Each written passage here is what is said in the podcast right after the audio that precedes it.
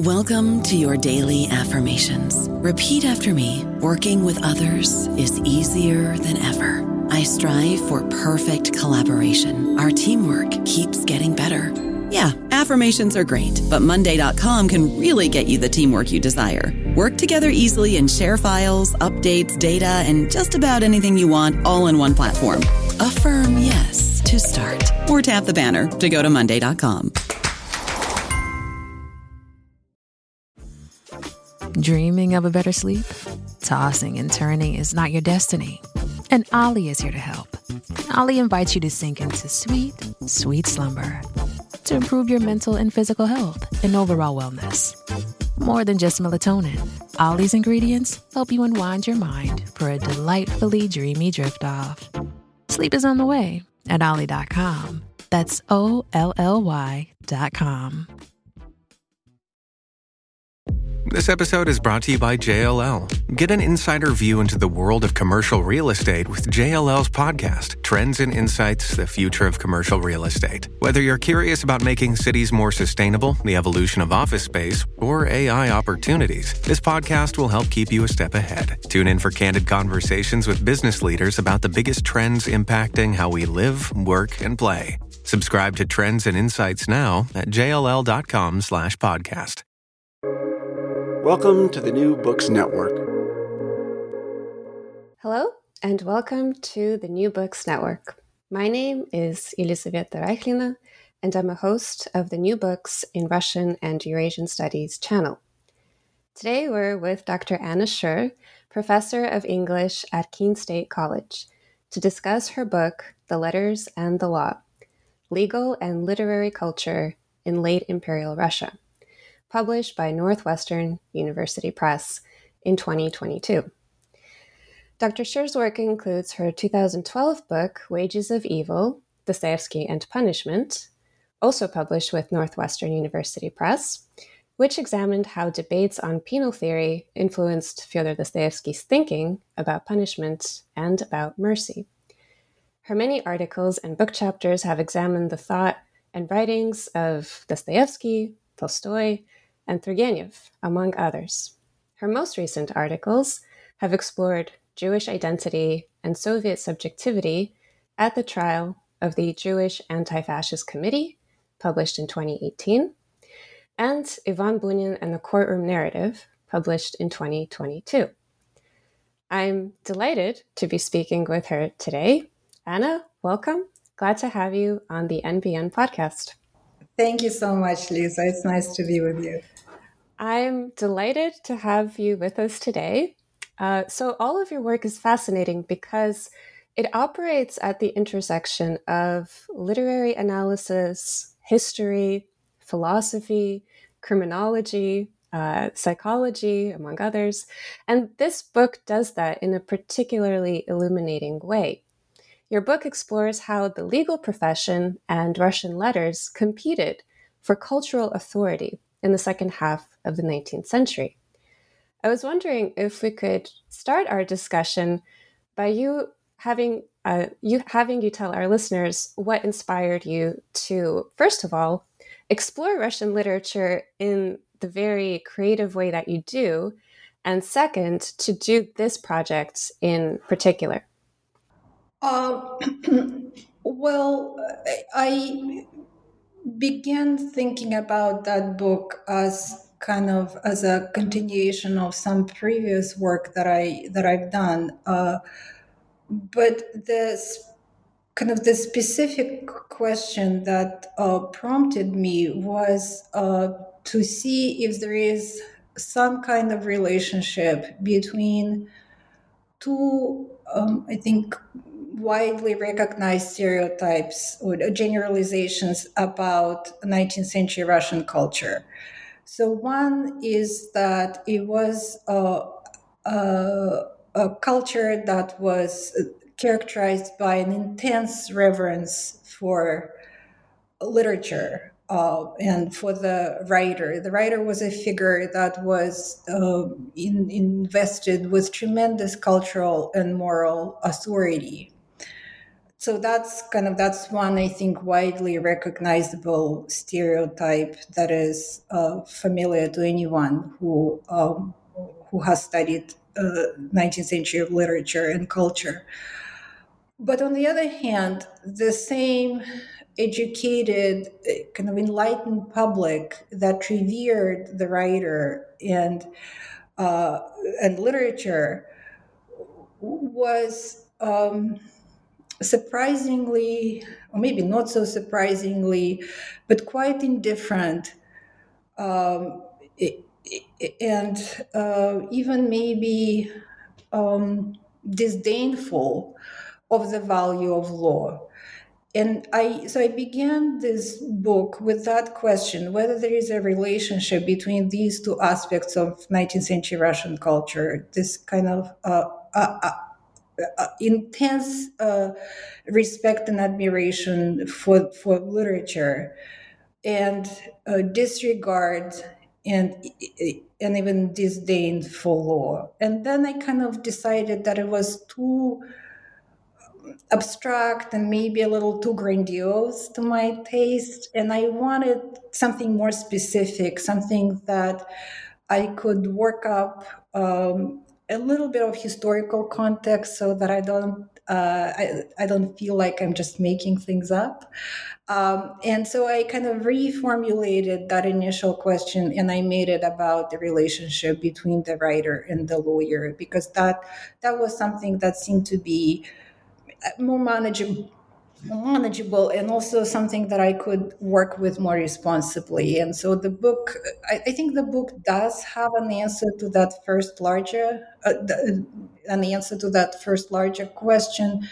But in the end, it became a book about uh, it's it's kind of it's focalized that question through this kind of more narrow, more specific issue of the relationship between the two professions, the writing profession and the lawyer's profession. So that's, I think that's how it started. So uh, I wanted to ask you as well, um, so that's, uh, that's a very fascinating intersection, right? Looking at uh, the, the relationship, right, between um, the legal profession and writers. And as you as you explained in, in your book, there were there was this um, uh, sort of interaction where there were many writers who had some kind of uh, jurisprudence uh, training or had uh, some some degree of legal training. There were um, uh, lawyers uh, who had um, interest in um, in in. producing literature themselves and in shaping Russian letters themselves. So um, when you were looking for uh, the sources for this for, for this book to examine this relationship, um, what was your guiding principle, and, and what kinds of sources did you um, did you uh, find were most useful for examining this kind of um, this relationship, which, um, what what are what are some of this uh, sort of, if you take us into the, um, you know, the, the primary source base, um, what what were you working with? So on the side of literature, of course, that's that's an that's an easy answer. I mean, we know that Russian literature uh, is you know has plenty of very negative, very harsh portrayals of law and lawyers, and uh, kind of Russian classics, kind of famous writers, uh, you know, produce those very, very negative uh, accounts, but also less known writers uh, wrote in a very similar vein. So that was that was easy. You know, Tolstoy, Dostoevsky, Andreev, uh, Saltykov-Shchedrin, uh, lesser known writers like Babarykin has a role to play in my book, uh, Yeron, uh, uh, uh, Yeronim Yasinsky as well. But on the side of law, I was uh, especially interested in uh, courtroom speeches. And I, I can tell you later why this was especially important. So I analyzed some um, uh, some courtroom, uh, some examples of forensic oratory I read quite a bit of uh, correspondence between different lawyers. Um, it, it's not It it it doesn't uh, take a lot of place, kind of space in my book, but it was very helpful to me to understand how they thought of themselves, even privately, not just sort of for public in public-facing discussions, but even privately. And they, uh, you know, I didn't I didn't find a lot of discrepancy be- between how they understood themselves, how they s- spoke amongst themselves about the profession, and how uh, and what they said in the kind of more public-facing uh, discussions. Uh, so I read some correspondence. Um, I also read some of their kind of literary criticism and journalism. Um, that was also helpful to me.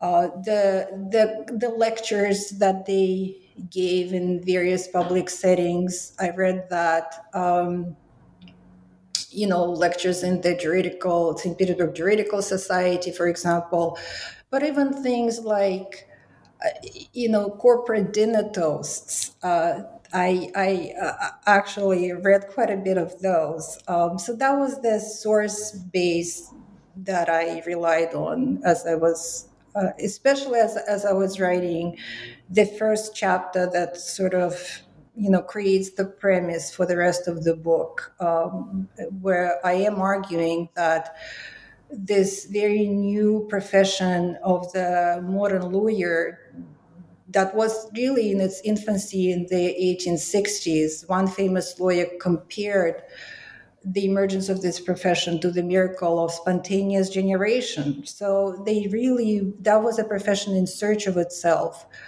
And um, as I am saying in that first chapter, which becomes the premise for the rest of the book, this new profession of, uh, of the trial lawyer fashioned elements of its professional um, image after the paradigm of the Russian writer.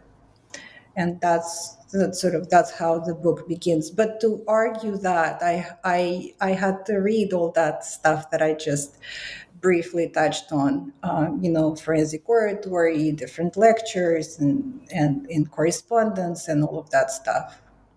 So I think this is a a good um, seg into perhaps taking us through the book and through the chapters of the book. As you say, right, the first chapter really sets up how you will, how you explore this, um, this relationship, right, between letters and the law. And you have, as you said, in the eighteen sixties, right, with the great reforms, uh, this sudden emergence of the profession of the lawyer, right, of the courtroom lawyer.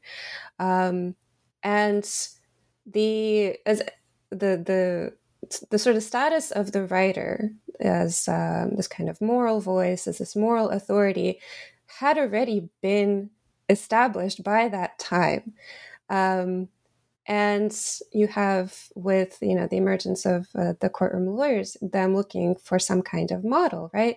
So take us perhaps um, through uh, the first chapter and um, with, you know, uh, establishing how how does this phenomenon emerge and and how how does it begin um, with um, with uh, the uh, sort of rapid series of changes that happen between Um, you know, the, the late eighteen fifties, and so so this is we have we have a new czar, we have the end of the Crimean uh, War, we have uh, all of, we have the great reforms, and a, a, a series of um, uh, s- profound changes to the social fabric, to the legal fabric of the Russian Empire, right?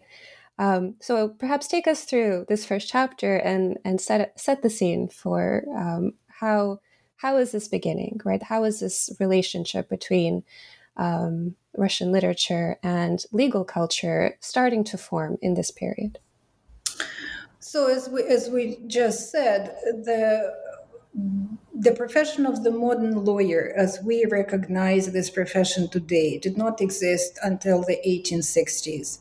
So, when uh, when the court reform or judicial reform you know, people use these two terms interchangeably. When it's introduced, what uh, one of the things that well, the most important thing that happens is that the inquisitorial procedure that was relying on strictly unwritten evidence and that was conducted somewhere in the back rooms of courthouses is now replaced with the open oral uh, contest uh, in front of a live jury and live audience. And this content, you know, it's the prosecutor and the defense attorney, uh, which is an entirely new figure uh, in, in Russian life that has no uh, precursor uh, before the reform, because there were the kind of legal a- a- agents, as it were, but there was no precursor to the defense attorney. So these new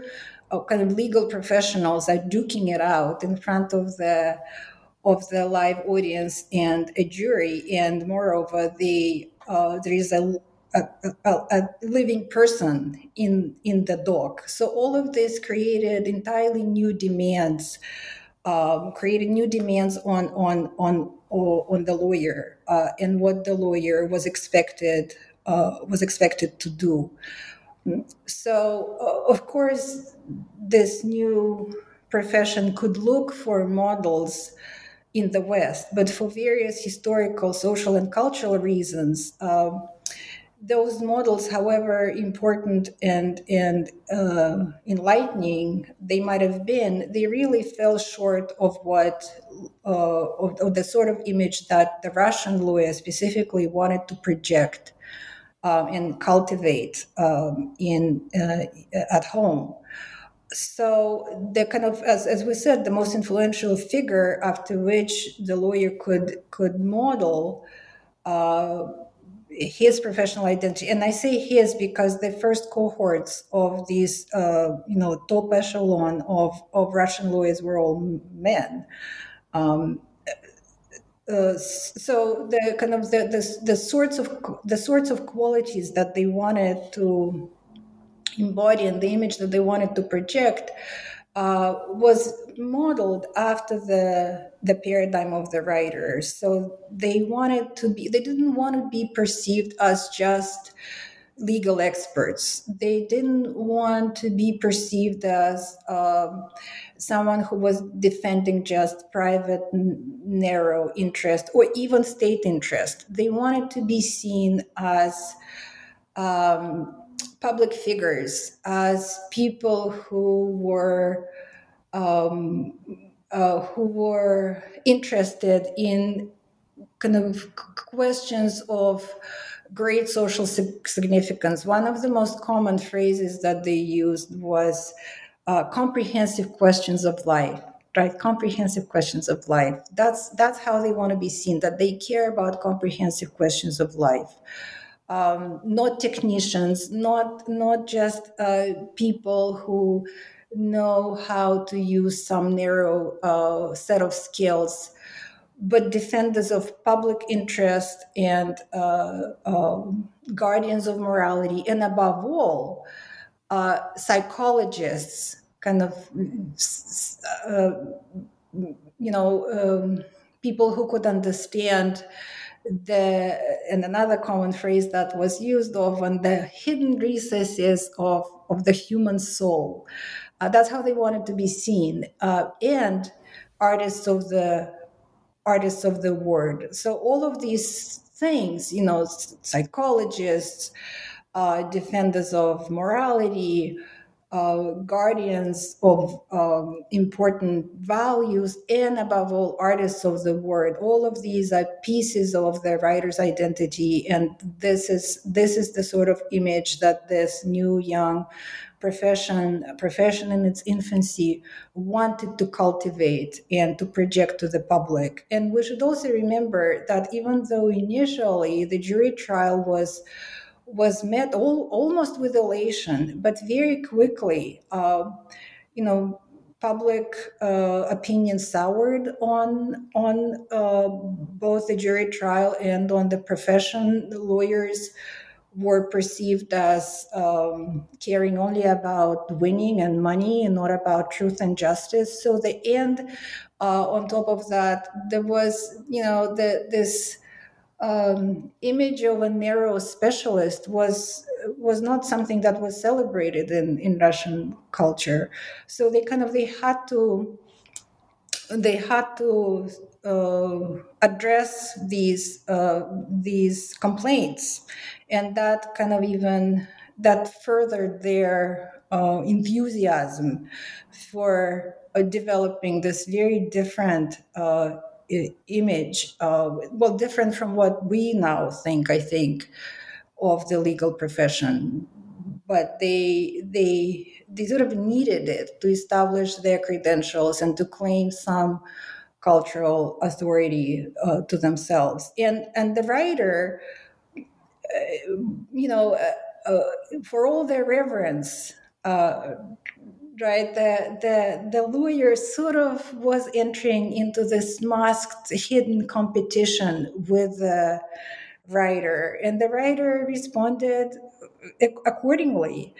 Right, they were quite irritated by all these suggestions of resemblance between the two professions, of some kinship or solidarity with their goals and methods. So the task, one of the tasks in the book, uh, I thought, for me, was to show how uh, how um, laced with the more recognizable type of critique of lawyers, um, right? And then, you know, they they of course they are. They are criticized for immorality and greed, uh, and uh, for kind of the the narrowness of their concerns, their rigidity, and all the, the quibbling with with statutes and laws. And but laced with all of that, uh, there is this other intonation, there's this other note that I wanted to uncover, uh, which is that note of irritation that the writer felt Uh, when um, kind of faced with these suggestions of some sort of camaraderie that they really didn't feel that the, that uh, uh, they that that that, that existed between these two professions. So essentially, they were uh, constantly uh, responding um, with these critical accounts. They were responding to uh, these ongoing suggestions of. of some kind of resemblance. It's interesting because there's almost this reluctance to cede the uh, the moral ground and, and to cede that role of a kind of public service that writers had already by that time, by you know by the early eighteen sixties, had very very clearly established for themselves. And so I wonder, It, it, was there a kind of uh, some an, an element of uh, not wanting to to share that space with this profession that they looked at with the degree of suspicion, especially because there were these sort of concerns about their um, the sort of motivations of of the lawyers, right?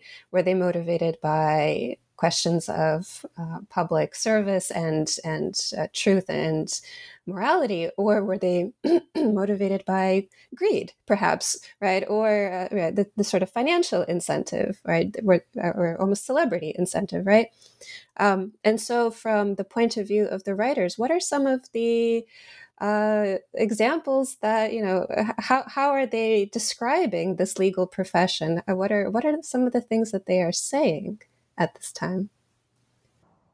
Well, they are, they really, it's interesting because on the one hand, the writer has this enormous cultural prestige and moral authority, and you would think, why would they be bothered by the suggestions of similarity from these upstarts? And yet they really were. Um, I think part of it has to do with just how successful the the lawyers' campaign was for disseminating that professional image. Some of the more famous lawyers of the period really enjoyed the status, not just of celebrities, but of um, you know artists of the word and these consummate psychologists.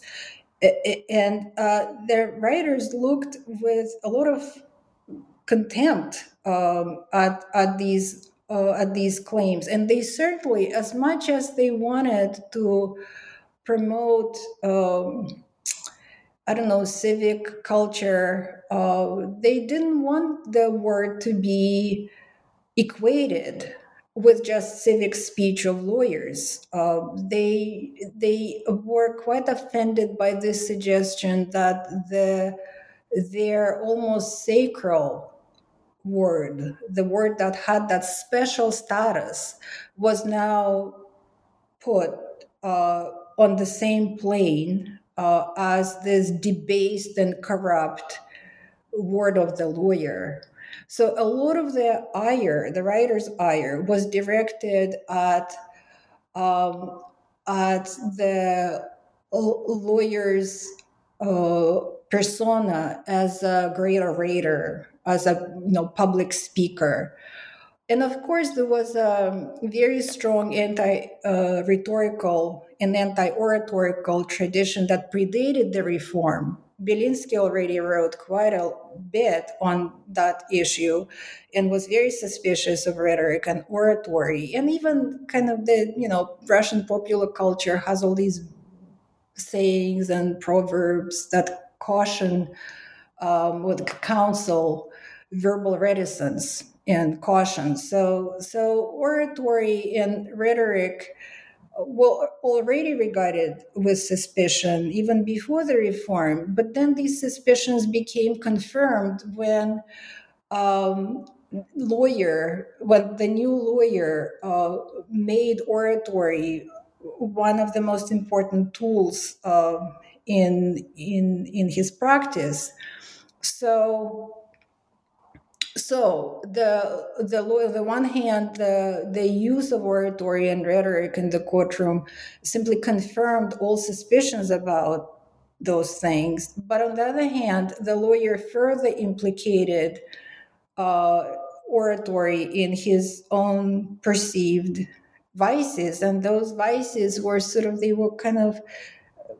you know, they they were mutually reinforcing. So the the the writer portrayed the loquacious lawyer. It was a very kind of stable portrait uh, that you can find in in Dostoevsky and Tolstoy and Andreev. It's it's it's a certain it's a certain um, uh, kind of uh, uh, what's the word? It's a it's a it's a stable. Uh, configuration of features uh, and mutually reinforcing vices like liberalism and vanity uh, and bad taste uh, and uh, kind of inner hollowness. Right, the lawyer is constantly is is is uh, portrayed as as devoid of any uh, inner core, um, just all surface, all glitter. Uh, given to kind of this vice of uh, indiscriminate eclecticism. And oratory also is portrayed as as uh, just sort of, well, the lawyer's oratory is always, uh, you know, it's almost incoherent. Um, there's just sort of a stream of words and they never mean anything, certainly have absolutely no depth. Uh, and yet, by many in in the culture, uh, this is this is perceived as some sort of artistic use uh, of of language. So that's a really fascinating uh, sort of uh, relationship that is uh, that is forming um, this distrust, suspicion, um, uh, a kind of uh, dismissal of the motivations. Uh, on the part of the legal profession. Um, what are, so some of, you, you, you have examples from uh, Dostoevsky, uh, he f- is, uh, he figures prominently, right, in the text, but um, others as well, right, so Saltykov-Shchedrin, right, and others. Um, what are some of the ways in which this this relationship and this depiction of the legal profession makes its way right into their works, and how are they being represented, right? And how are they being, so the the the courtroom lawyers, right? How are they being um, represented, and how is that changing, right, in the literature as you go through, right? As uh, there are four chapters in the book, as we go through um, the different uh, examples, right? How how are are those depictions Um, changing, or perhaps uh, you know, solidifying, right, coming to a kind of almost caricature, right, of the courtroom lawyer? Right. Oh, absolutely, it is a caricature, and I I don't think that in my uh, in the selection of the works that uh, uh, I am reading, there is a considerable change. Uh, in uh, you know, let's say from Saltykov to Leonid Andreev. Uh, the depiction is pretty stable across all of these decades. Uh, you're right; it is it is a caricature, and there are some stable features there. For example, they all they all uh, portrayed as having a very kind of flexible spine.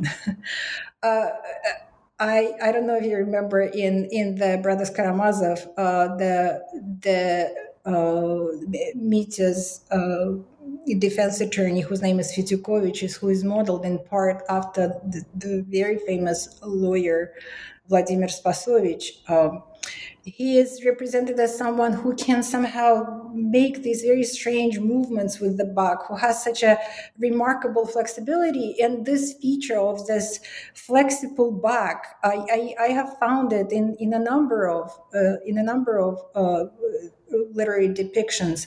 And to me, what this uh, what this uh, feature it's not a it's it's it's not a it's not sort of a Um, we're not in the presence of a realistic description of, of someone's physique. This is a metaphor, and it has a double, uh, it, it, it is doing a double duty. It's, uh, I think it, on the, on the one hand, it represents the plasticity of the, of the lawyer's principles on the one hand, and on the other hand, it's also I think it's also about it's kind of it's an indirect reference to that uh, Russian saying that that the that the tongue is free of of bones. Uh, essentially, that the lawyer can say what whatever uh, whatever is convenient, uh, whatever is called for by the demands of the case and of the moment. So that that uh, one. feature, for example, of the lawyer's physique is is a is a very stable presence in several portrayals uh, that I that I have found, or something like this kind of unstoppable stream of words, the words that are that are flowing like a river. It's kind of unstoppable, unstoppable uh, torrent of of uh, verbal expression that is essentially devoid of of um, any meaning and coherence.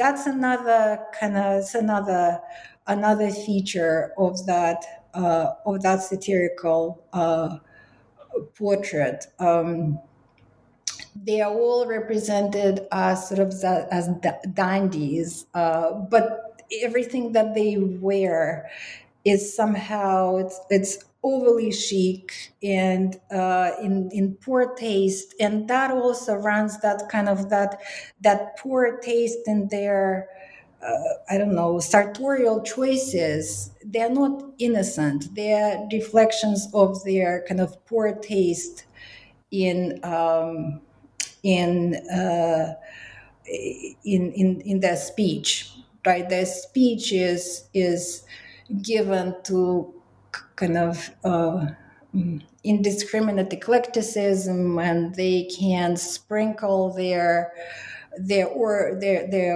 courtroom performances with all kinds of references that are needless and that that are uh, kind of showy, but. Uh, Uh, don't really have much depth. So all of this kind of all, all everything about the physique um, is reflective of some deep moral flaws and and uh, failings. It's an interesting kind of, um, it, it, it's an attempt to almost uh, right, delegitimize the legal profession by by depicting them in these ways to to signal that they're not really serious, right? That they're not really as, um, that they're not taking the role of, you know, for example, a kind of moral uh, moral authority as seriously as uh, you know, a writer. Um, you know, and, uh, you know, we have examples of Dostoevsky and others in, in the book, but um, all of these uh, depictions, you know, from the, uh, the torrent of words, uh, you know, almost incoherent to how they're described in their sartorial choices, right, as being sort of dandies, it's meant to show that their their interests are in, you know, on something else, that they're not really committed to A, a pursuit of truth and a pursuit of kind of what is um, what is in the interest of the public good, even though they are the ones in the courtroom, right, arguing for, you know, in, in these court cases, right, on on behalf of um, the the defendants, right?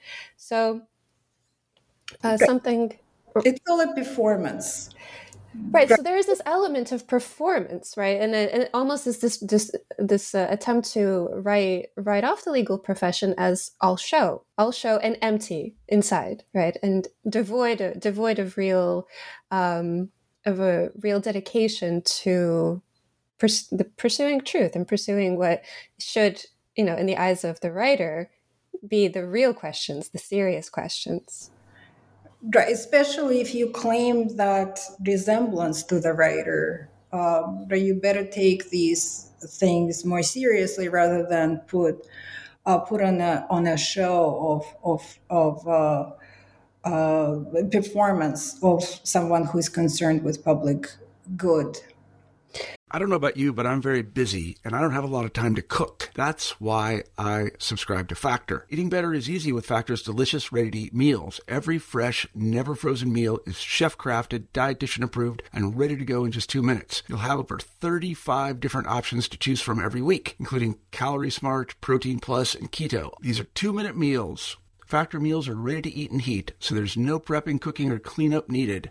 They're flexible for your schedule. Get as much or as little as you need by choosing your meals every week. Factor is the perfect solution if you're looking for fast, premium options with no cooking required. Sign up and save. We've done the math, and this is important. Factor is less expensive than takeout, and every meal is dietitian approved to be nutritious and delicious. Head to factormeals.com slash N B N fifty and use code N B N fifty to get fifty percent off. That's code N B N fifty at factormeals.com slash N B N fifty to get fifty percent off. Shipping can make or break a sale, so optimize how you ship your orders with ShipStation. They make it easy to automate and manage orders no matter how big your business grows. And they might even be able to help reduce shipping and warehouse costs. So optimize and keep up your momentum for growth with ShipStation. Sign up for your free sixty-day trial now at ShipStation dot com and use the code P O D. That's ShipStation dot com with the code P O D. So I wanted to also ask you, this is a this is a fascinating relationship and a kind of ambivalence that writers have toward the legal profession. They are almost in unanimous agreement about the kind of caricature features, right, that they that they um, use to depict lawyers. Um, But at the same time, they're deeply interested and invested in reading about courtroom cases. They are following uh, reporting from courtroom cases in the newspapers, right? Um, they are, are following this quite intently and in some cases getting involved, right? As you have uh, the example of Dostoevsky.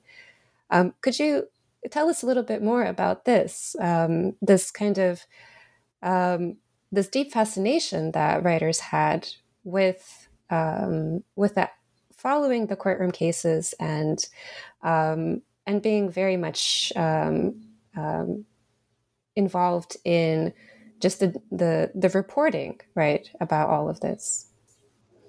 Well, the the, the judicial reform um, when It introduced jury trial and opened uh, the doors of the courtroom to the public. It simultaneously uh, gave writers a lot of new material to, re- to write about, um, new themes, new problems, um, new situations to explore, this new modern institution. It was, of course, was very, I think it was fascinating for the writers. And I'm glad that you uh, that you mentioned real interest, even that Dostoevsky displayed t- towards real uh, real life cases. And of course, we know that he got involved in some of them and even uh, helped to bring about different resolution in, a, in one particular case um, uh, that he writes Uh, that he writes about in his writer's diary, which was this one-man journal that he was uh, publishing or editing, uh, c- contributing to on and off uh, through the eighteen seventies. I'm glad that you said that he had real interest in, in law, because that's not that's not a commonly held view of Dostoevsky. In fact, many uh, Dostoevsky scholars think, especially in relation to the brothers Karamazov, that he was much more interested in displacing sort of legal situations onto the plane of morality, religion, and even metaphysics. And of course, he was interested in, in, in all, all of those issues. But to me, the brothers Karamazov is the ultimate uh, evidence of his uh, very deep attention and interest specifically in questions of, of law. So uh, traditionally, uh, the typical reading of the brothers Karamazov uh, goes along something along uh, something something like that. Um, as we know, Mitya Karamazov, who is one of the novel's main protagonists, is on trial for the crime that he hasn't committed, and it's a terrible crime of patricide. He is found guilty uh, of this crime, and he is uh, sentenced to an essentially unsurvivable punishment of many years of hard labor somewhere in some Siberian prison.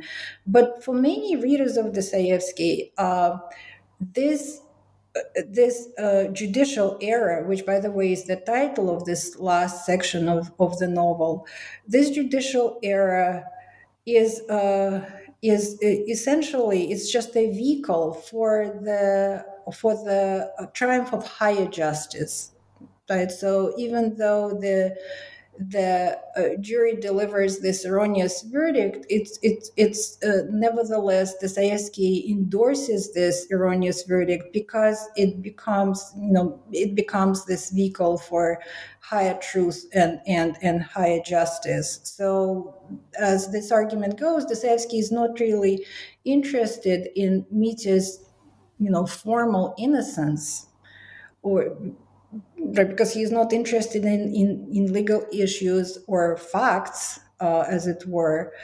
Uh, what what he kind of endorses about this this conviction is that is that Mitya somehow, in, yes, he might be uh, innocent in the eyes of the law, but he is guilty in the eyes of God, and he deserves this suffering, and because you know he contemplated this thought of patricide, even though he never carried it out, his kind of moral disorderliness and hideousness are enough for him to deserve this. That's not how I read this novel. I think Dostoevsky cared very, very deeply about um, writing accurately and authentically about, um, specifically in the Brothers Karamazov, uh, uh, writing uh, accurately about Russian uh, courtroom and Russian courtroom culture. So it's not just a critique of Western uh, legal process. It's also a critique of how uh, this process realized itself in the cultural environment of or specifically Russian courtroom. So to me, you know, the last book of the Brothers Karamazov is a critique, at least as much of a critique of the of the Russian legal uh, uh, courtroom culture as it is of Western law. And, uh, you know, all this orientation on literary models and um, you know, self-defining analogies with literature and all these aspirations to air questions of public significance and appeals to higher justice, which very often lawyers um, employed to sidestep inconvenient facts. Um, all of this, I think, is quite troubling to, to Dostoevsky. Um, so yes, higher truth was a central category of his own poetics, and it was central to artistic expression in, in general. But lawyers, in his eyes, are not artists, so they have no business to claim that um, that uh, uh, they they have no business to appeal to higher justice or to higher law. In their hands, it's just a tool of demagoguery.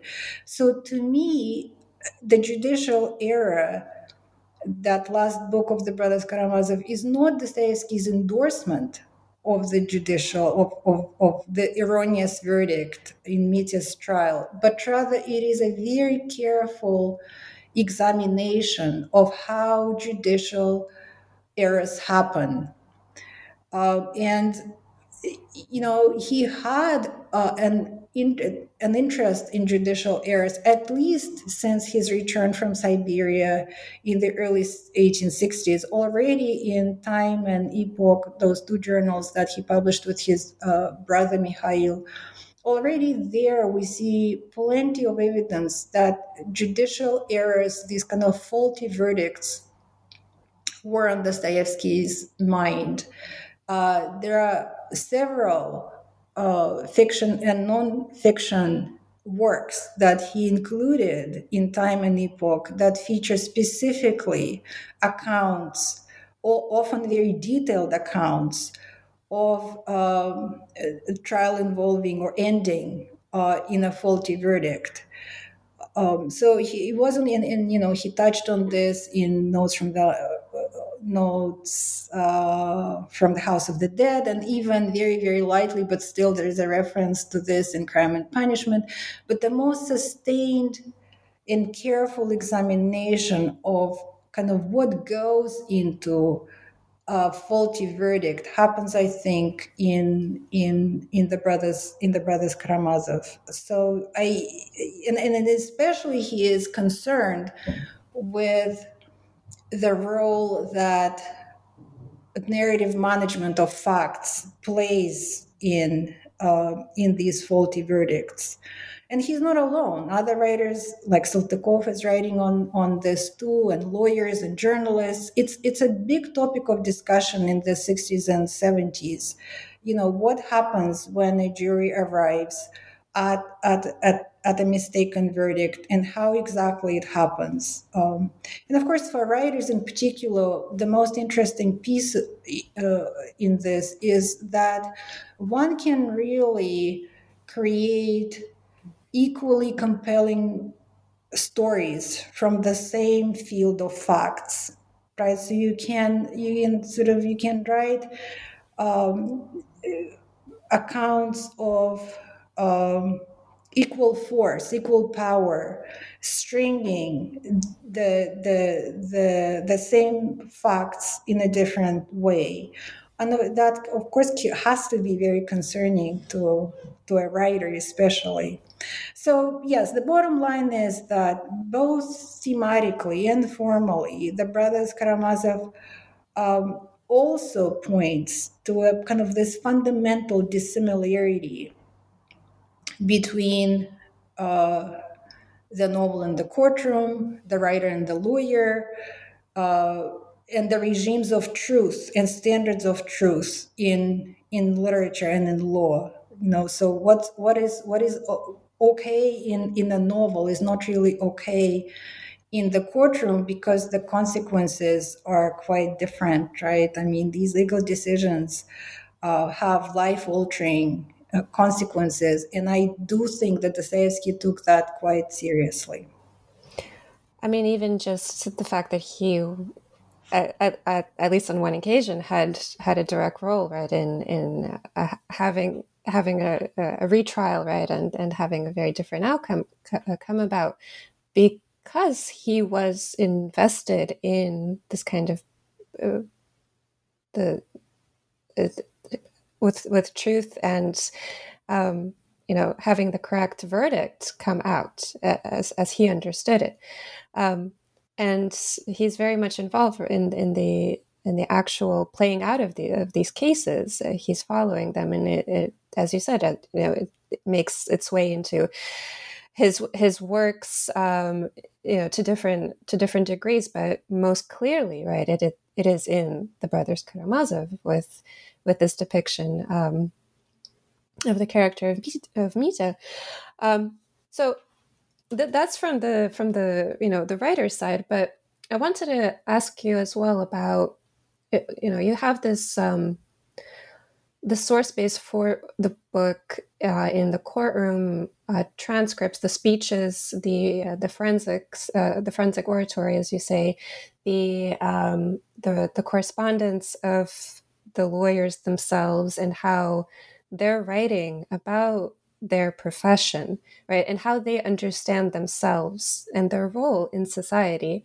Um, and as you say, they're basing this image on the role of the writer, because by the time that this new profession is um, is beginning in the eighteen sixties, um, that the role of the writer is the sort of the most direct moral authority that they can look to for to, to fashion their own image, right?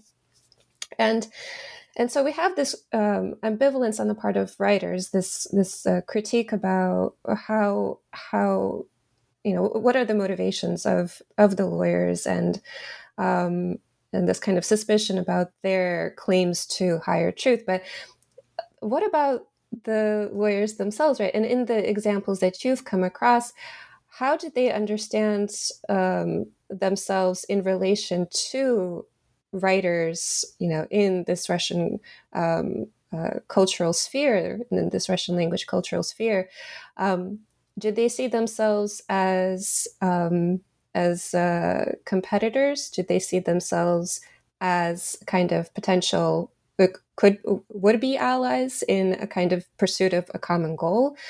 Um, how how did they frame their own work, right? And how did they think of themselves as as this new profession? And what does it mean to them to be um, to be this uh, you know part of this new um, this this new social um, actor, right, in in the legal culture and and in the social fabric of um, of the Russian Empire? Well, I, I think they were quite earnest in their desire to project that image. I don't think it was just uh, some sort of pragmatic decision. They did they did want to see themselves in those in those ways. Um, they you know they they wanted they wanted to have their own space, and that was the space of the courtroom. But within that space, they did, certainly the elite lawyer, the kind of the upper echelon lawyer that we we we know we, that we know most about, those lawyers did want to see themselves as something like a kind of surrogate of the writer in that particular public space. Was there some kind of, some sense of competition there? I think there was, but they were very, very careful about um, kind of overstepping. They, they they understood very well that this was not, as it were, a, a fair competition, right? That they were newcomers to public life, and they they really, they they would have loved nothing more than some sort of um, expression of solidarity and camaraderie from the writer. They didn't get that, but I, I think many of them would have been thrilled to have it. Once in a while, um, and almost always in very narrow professional settings, you could see how that sense of uh, affront um, erupts.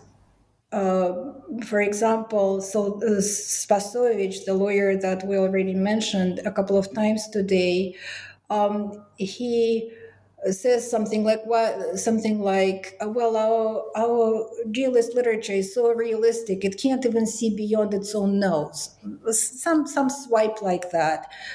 But those things were rather sporadic, and more importantly, they were always reserved for some professional setting. They never aired this kind of disappointment or Um, you know, irritation uh, at the at the writer who was not reciprocating any of these kind of any any, any of, of the lawyer's enthusiasm.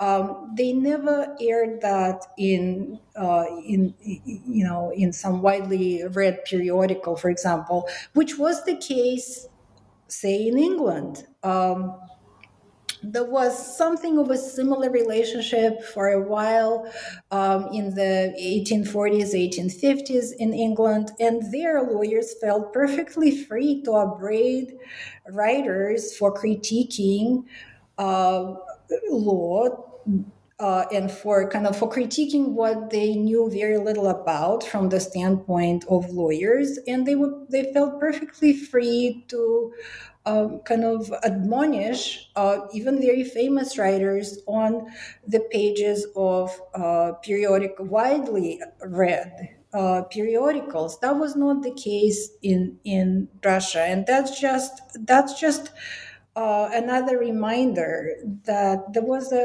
a considerable imbalance in the um, stature of these two professions. So what. What writers felt they could do in spades, lawyers couldn't really reciprocate at all. And so I think there was a latent sense of competition as well on the part of the lawyers. Um, and, and uh, you know, and, and writers felt, I mean, they kind of, they perceived even um, expressions of reverence as, uh, as, just manifestation of the lawyers' corruption, and um, um, I don't know what word to use, sort of uh, expansiveness. Uh, they didn't really value these uh, effusions, um, but saw them as just another evidence of their presumptuousness, maybe that's the word. And certainly, as you say, you know, the there was this significant imbalance, especially when, you know, you're looking at the popular periodical press, and there, the legal profession does not really make an an attempt to, you know, swipe at the at at um, at authors, at writers, but you have the reverse with. Uh, this critique of the legal of the legal profession and lawyers and all the ways in which they're not being authentic, right? That this is sort of um, a falsity to them, that they're uh, not um, not genuinely uh, interested in questions of higher truth, that it's all a kind of um, empty performance, right? Um, and on the pages of the popular periodical press, there is this incredible imbalance where uh, the writers are very much the dominant voice, um, and their point of view is coming across. That is what people are reading. And so that is the kind of, um, the it, it speaks to the degree of, of, of uh, public influence, right, that it's precisely in the periodical press that, and this, and the uh, the most popularly read um, journals, especially, that this suspicion of the legal profession is coming across. So you write, um, you write in your conclusion that um, quote, Russian nineteenth century classics' negative representation of law contributed to delegitimating the legal institutions and relations of the old regime and left an indelible mark on the Russian cultural imaginary for generations to come. Um, and certainly, right, in the when you when you read through the, the popular periodical press of the second half of the nineteenth century, right, that is the that is the dominant narrative. Um, and so you also write in the conclusion that, quote, how exactly this literature might have influenced Soviet and even post-Soviet attitudes toward law is a question still awaiting its researcher. Um, end quote. But perhaps uh, I could ask you to sketch out some of your preliminary thoughts on this and this kind of uh, uh, outsized influence that the um, that Russian literature had in creating these depictions of the law, legal institutions, the profession of the lawyer, um, and uh, how how that has echoes into the twentieth century. Well, I, I mean, apart from uh, delegitimating profession, the, the legal profession in, in those uh, portrayals uh, that we already discussed, there was another process that I think had an adverse uh, impact on the on the kind of on the state of Russian legal consciousness, and that was uh, that was the following. Um, you know, the the fact that the lawyer was um, kind of thirsting for that particular professional identity had profound implications for how law in general was practiced, how those lawyers understood their duties, how they thought about legal education, how they um, how they conceived of uh, professional ethics, and uh, and how they uh, uh, how they constructed the. Uh, the culture of the courtroom, and in that last, uh, uh, in that latter regard, you know, the one uh, element of uh, the Russian courtroom that was uh, kind of in line with the with the portrait that the lawyer was trying to project was its its incredible hypermoralization, right? So the lawyer really uh, was, you know, was if if, if the lawyer is mostly interested in projecting that uh, that image of uh, the profession as caring for morality and public good and uh, ad- advancing common interest, rather than uh, more uh, I don't know technical or more properly legal questions. Then who is going to socialize the public uh, into into the appreciation of the of the importance of law as such, uh, who is gonna kind of raise the level of, of public legal consciousness if even lawyer, if even lawyers are not all that interested in in, in any of that. Um, so there was this sort of great, I think, damage, I don't know, maybe it's too strong a word, but something like that, that this kind of outsized influence of Russian literature had on certainly the, the legal world, but even maybe on the on civil society in general, when literature exerts just so much influence of our, over how um, all these uh, you know different um, different professions think of themselves, that may not be such a good thing. But uh, speaking of hypermoralization e- e- e- specifically, I think that was one element that carried over from the pre-revolutionary period into the post-revolutionary period, because there's quite a bit of discussion among historians whether the revolution was this kind of, you know, radical rupture between the two periods, or whether there's some some there are some lines of continuity between them. And I think this this particular element of just kind of, you know, uh, hyper-moralistic courtroom, that was a, a vector of continuity connecting the two periods, because Soviet justice was. Um, was characterized by the same kind of attitudes uh, or similar attitudes, uh, except that they uh, kind of foreground the dangers that were always lurking in the in the pre-revolutionary uh, courtroom, you know, those judgments by conscience um, that way that are usually viewed as um, as um, kind of vehicles of more lenient, humanistic uh, jurisprudence, because you know, you know, ju- judgments by conscience are not supposed to be. Um, they're supposed to be sort of in in. in intuitive, uh, not constrained by any, uh, you know, f- formal obstacles, um, and therefore more flexible and therefore more merciful as this narrative goes.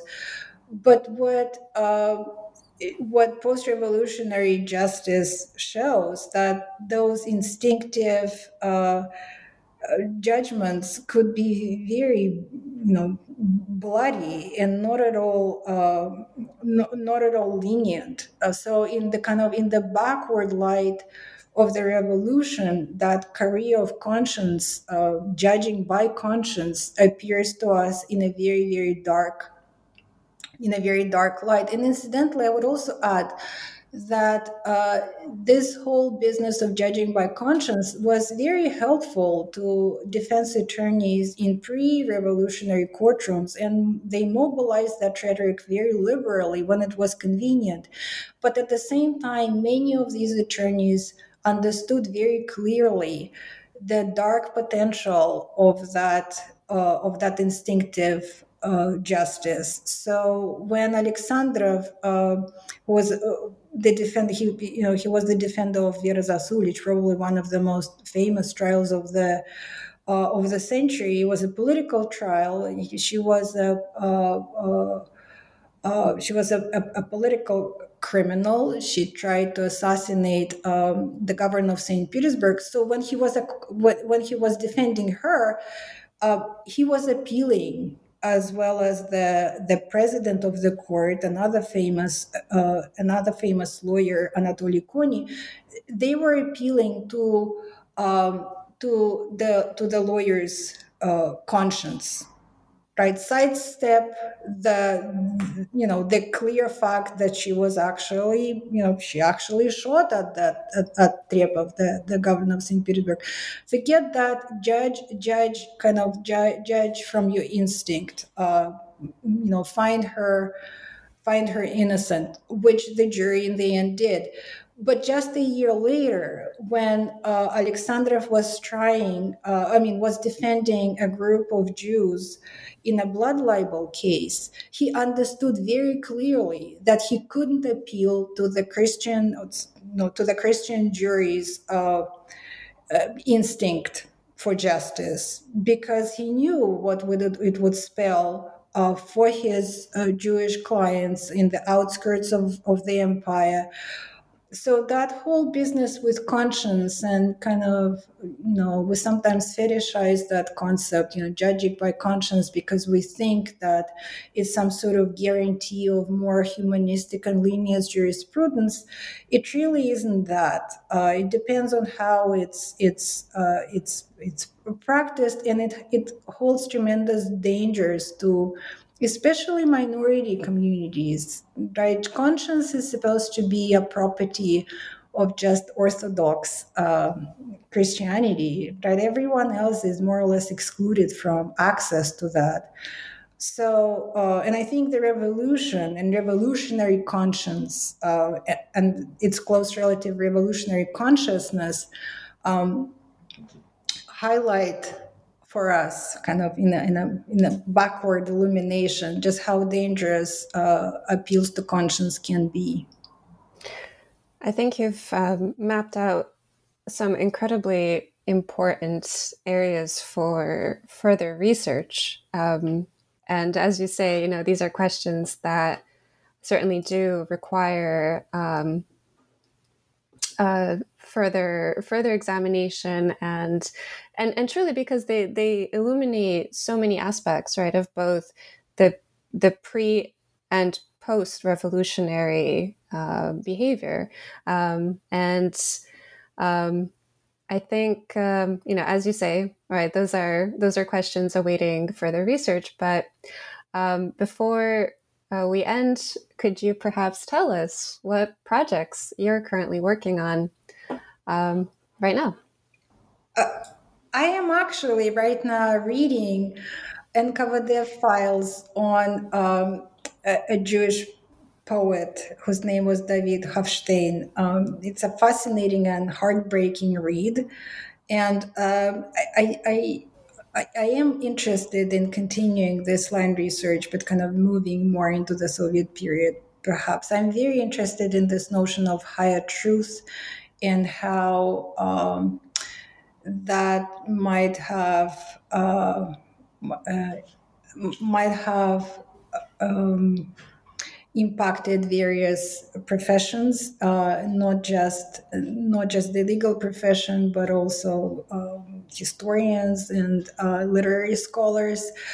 But in general, I am sort of I'm I wonder if there is something uh, to be said about that notion of higher truth as a precursor to the erosion of truth in our own time.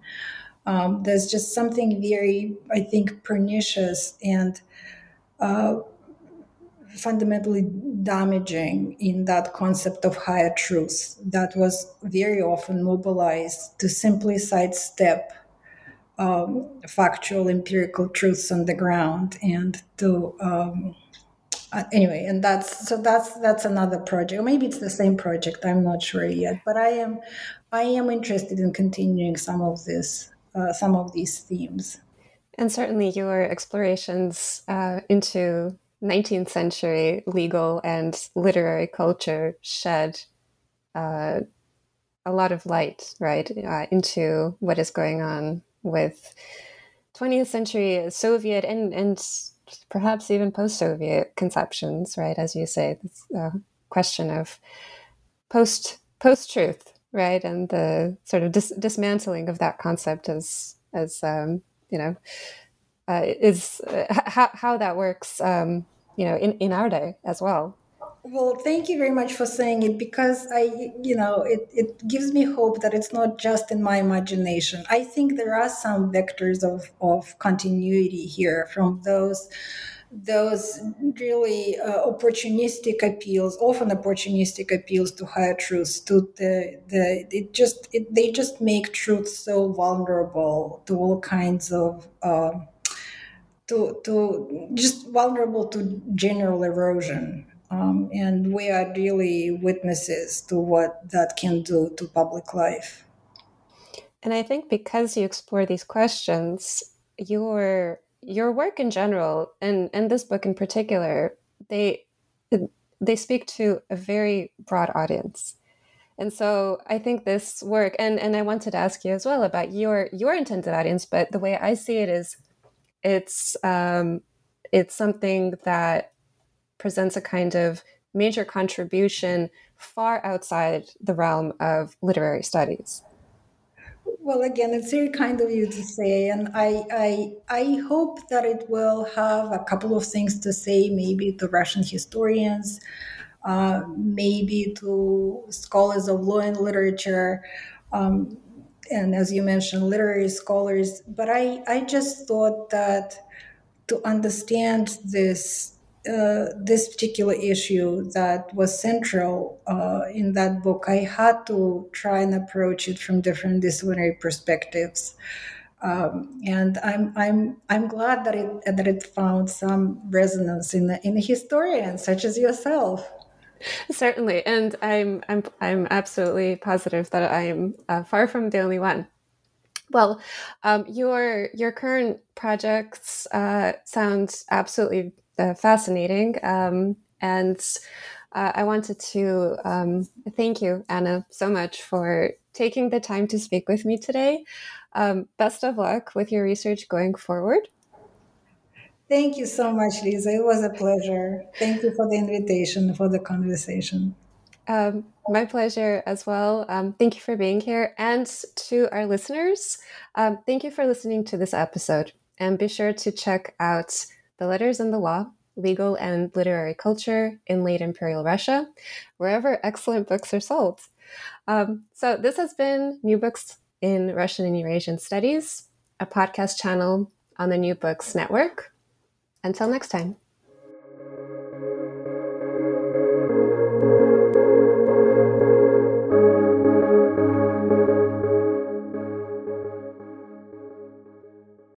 is Ryan here, and I have a question for you. What do you do when you win? Like, are you a fist pumper? A woohooer, a hand clapper, a high fiver. I kind of like the high five, but if you want to hone in on those winning moves, check out Chumba Casino. At chumba casino dot com, choose from hundreds of social casino style games for your chance to redeem serious cash prizes. There are new game releases weekly, plus free daily bonuses. So don't wait. Start having the most fun ever at chumba casino dot com. No purchase necessary. V G W Group. Void where prohibited by law. See terms and conditions. eighteen plus.